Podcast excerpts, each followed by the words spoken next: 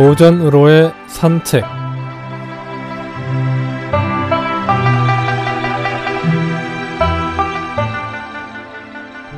안녕하십니까 오늘은 빌차, 닭개, 말탈기, 돌아갈 환, 차계 기환이란 성어에 대해 알아보도록 하겠습니다.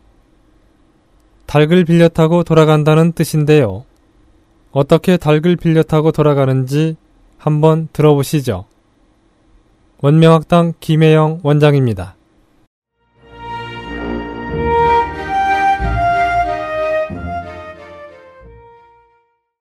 오늘은 차계 기환에 대해 이야기하겠습니다.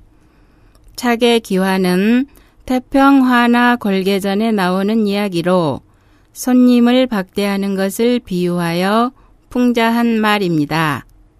태평화나 골계전은 조선 성종 때의 문신 서거정이 엮은 설화집으로 고려 말기 조선 초기의 유명한 사람들 사이에 벌어진 기문과 재담 따위를 모아 엮은 책인데 성종 8년에 간행되었습니다.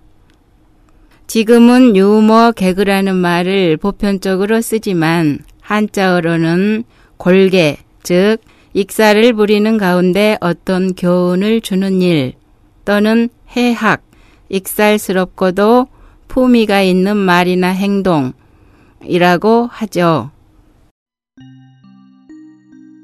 이 태평 하나 골계전에 친구를 박대한 이야기를 우스운 말로 꼬집은 이야기가 있습니다.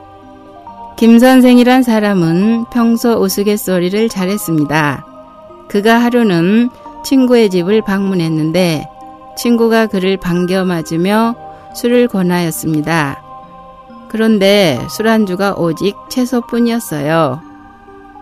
친구는 먼저 이렇게 사과하며 술을 권했습니다. 형편은 어렵고 시장은 또 멀어서 대접할 것이라곤 오직 담백한 채소뿐이니 이거 대접이 영 부끄럽네. 김 선생도 고개를 끄덕이며 미소를 지었습니다. 넉넉지 못한 형편은 서로 잘 아는 터였기 때문이지요.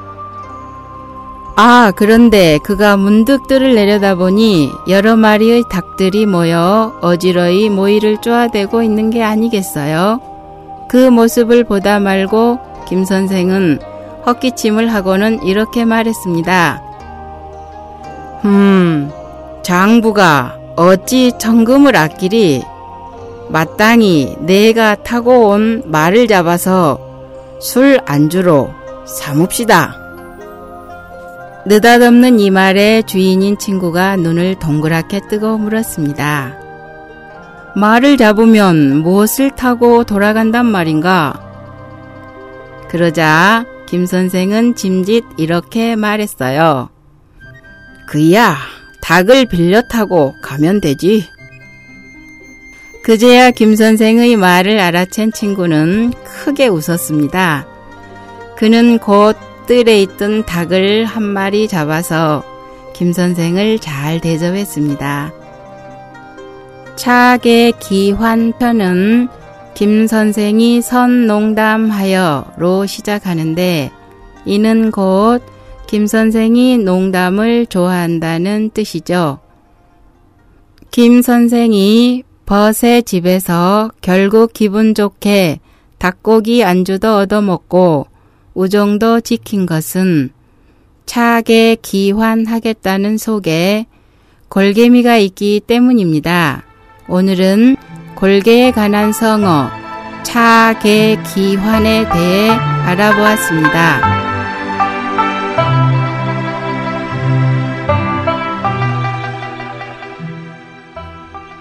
각박한 현실 사회 속에서 상대에 대한 배려와 여유를 찾아보기란 쉽지 않습니다.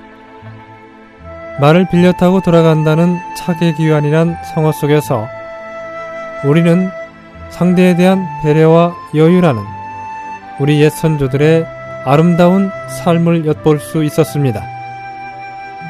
청취자 여러분, 다음 이 시간까지 안녕히 계십시오.